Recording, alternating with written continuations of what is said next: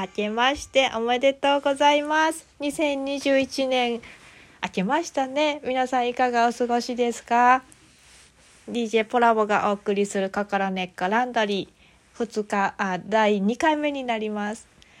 今日はね、まあ、私は六甲のあの山に住んでるんですけれどもあのとっても海がね白く光っているそんな綺麗な天候なんですが皆さんがお住まいのところはいかがですか？穏やかな天候されていますか？あのもしかしたらすごい大雪になるかもしれないっていう予報でね私もちょっとビビっちゃってたんですけれども案外こうあのそれほどでもないっていうことも聞くんですが皆さんのいらっしゃる場所はどうなのかしら？あったかいね。あのぬくぬくした状態でね幸せに過ごしていただいていることを願っています。さあ今日はね年明けということでちょっとあのこのこの年が2021年がどんな年なのかというのをねちょっとあの考えたりお話してみたいなたりしたらいかがかしらと思って干支についてちょっとあの考えてみたいなと思います。今年はねカノと牛牛年そしてカノと。まあ、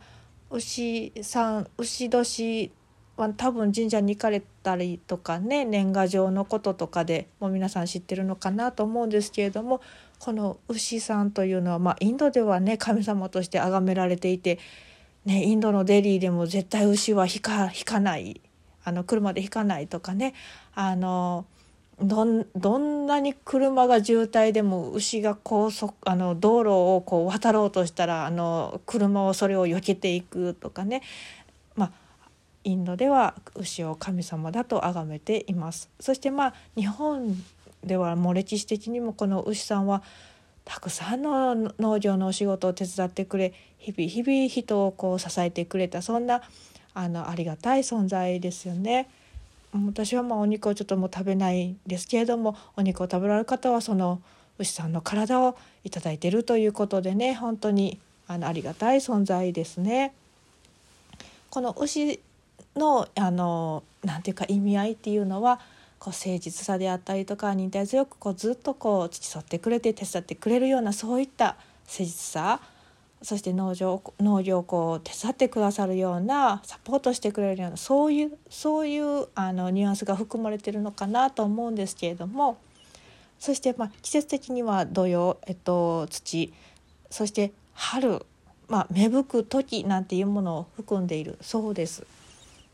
なんだか聞くとこうああ自分の何か生き方をこう牛さんにサポートしてもらえたらいいところまでこう運んでいけるんじゃないかなありがたいこう守り手だなとかサポーターだななんてこうちょっとホッとしたりするところがあるのかもしれないんですけれどもそこに対して「かのと」というのがついているんですけれどもこの「かのと」は「根」まあ漢字で言えば「金」ですね。木下土根水の根金と書くこれはで土の中に埋まっているこう金であったり鉱物であったり、まあ、資源ですねそれでも凝縮したこう宝の塊みたいなものがあるんですけれどもそれがま季節的には秋をこう指し示すと。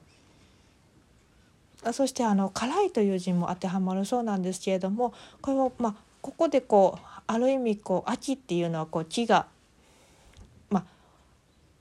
ねこうどんどん枯れ葉になっていって一旦こう枯れる姿に変わっていくその循環の中でその枯れていくっていうものの象徴であったりとかするとそしてまたこの春そしてそこに芽吹いていく動きっていうのもそこに入ってくるんですけれどもその時にこうちょっとこう辛さを伴うと。うん、ここの2つを「かの」と「牛」この2つを合わせるとこう新しい何か新しい循環が始まっている時自分自身のこう土の中に見えないところにこう隠されていた秘宝、まあ、鉱物、まあ、本来の自分自身の能力かもしれないんですけれどもそういったものが明るみになってこうあの牛さんにサポートしてもらってこう芽吹いて育てていく時。だけど今一旦何かを終わらす時。今まであったものを一旦収穫して終わらすものは終わらしていく朽ちていくものは朽ちていく、まあ、そういうこう面は両方持っているようなそういう時期と言えるのかもしれないんですけれどもこの新しく何か始めるっていう時に痛みを伴う辛みを伴うなんていうのを聞くと、まあ、ちょっとこう混ざってのある私はですね「おおそれはどんな痛みなのかしらちょっとワクワクする」なんて思っちゃうんですけれども皆さんはいかがですか？こう変化をしていく何か自分をこう見出してやっていこうっていう時に痛みが伴うかもしれないと聞くとあのうわちょっとそれ見てみたいなやってみたいな感じてみたいなと思うこのマゾ系な人なのかそれともあそんなん感じたくないわとかいやそんなん怖いわと思ってもう何もしんとこうと思うタイプの人なのかまあここね分かれ道だと思うんですけれども。まあ、適度な恐怖感っていうのをね人は絶対持ってないとこううん、自分を崩壊してしまったり自分の命をこうなりってしまうので良くないんですけれどもある程度のこう、ね、こうちょっと未知なものに対しての何かこう変化にこうワクワクするような部分はこう冒険心ある生き方にはちょっと必要な要素なのかもしれないんですが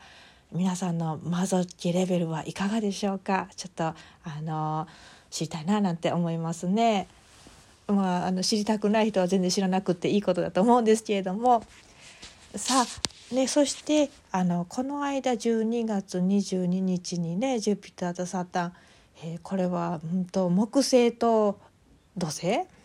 がのコンジャクションがあってこう土の時代から土の時代から風の時代に変わったなんていうふうによくねみんな言ってると思うんですけれども多くの方が今アストロジーにすごく興味があってねインターネットでもたくさんのねあの YouTube が放映されてたりとかあのブログがでいろんなことを教えてくださる何ともいい時代だなと思うんですけれどもこの土の時代一生懸命こう自分を犠牲にしてこう頭で考えてこれをするべき論理的に考えてこうすべきっていうことをどんどん一生懸命やってきた時代からこうお金をほど貯めていってそれが必要だった時代こう忍耐と痛みとこう犠牲を伴ったこう一個一個の努力がなくてはこう現実的成功はないというそういうようなこう概念の時代からあのどれだけ柔軟に時代の変化に対応して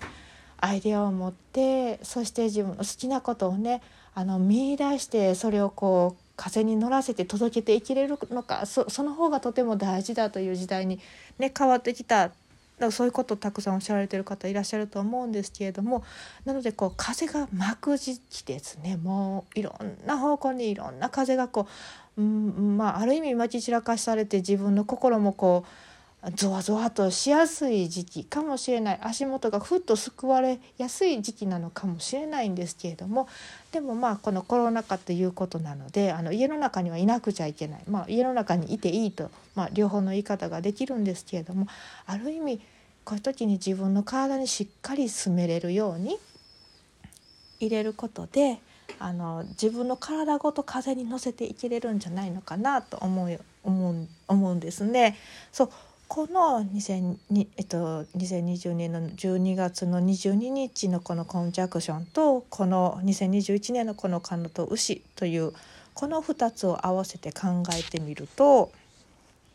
どんな風に生きるのがこのこの今のこの世界のバイオリズムに合った状態になるのかなというと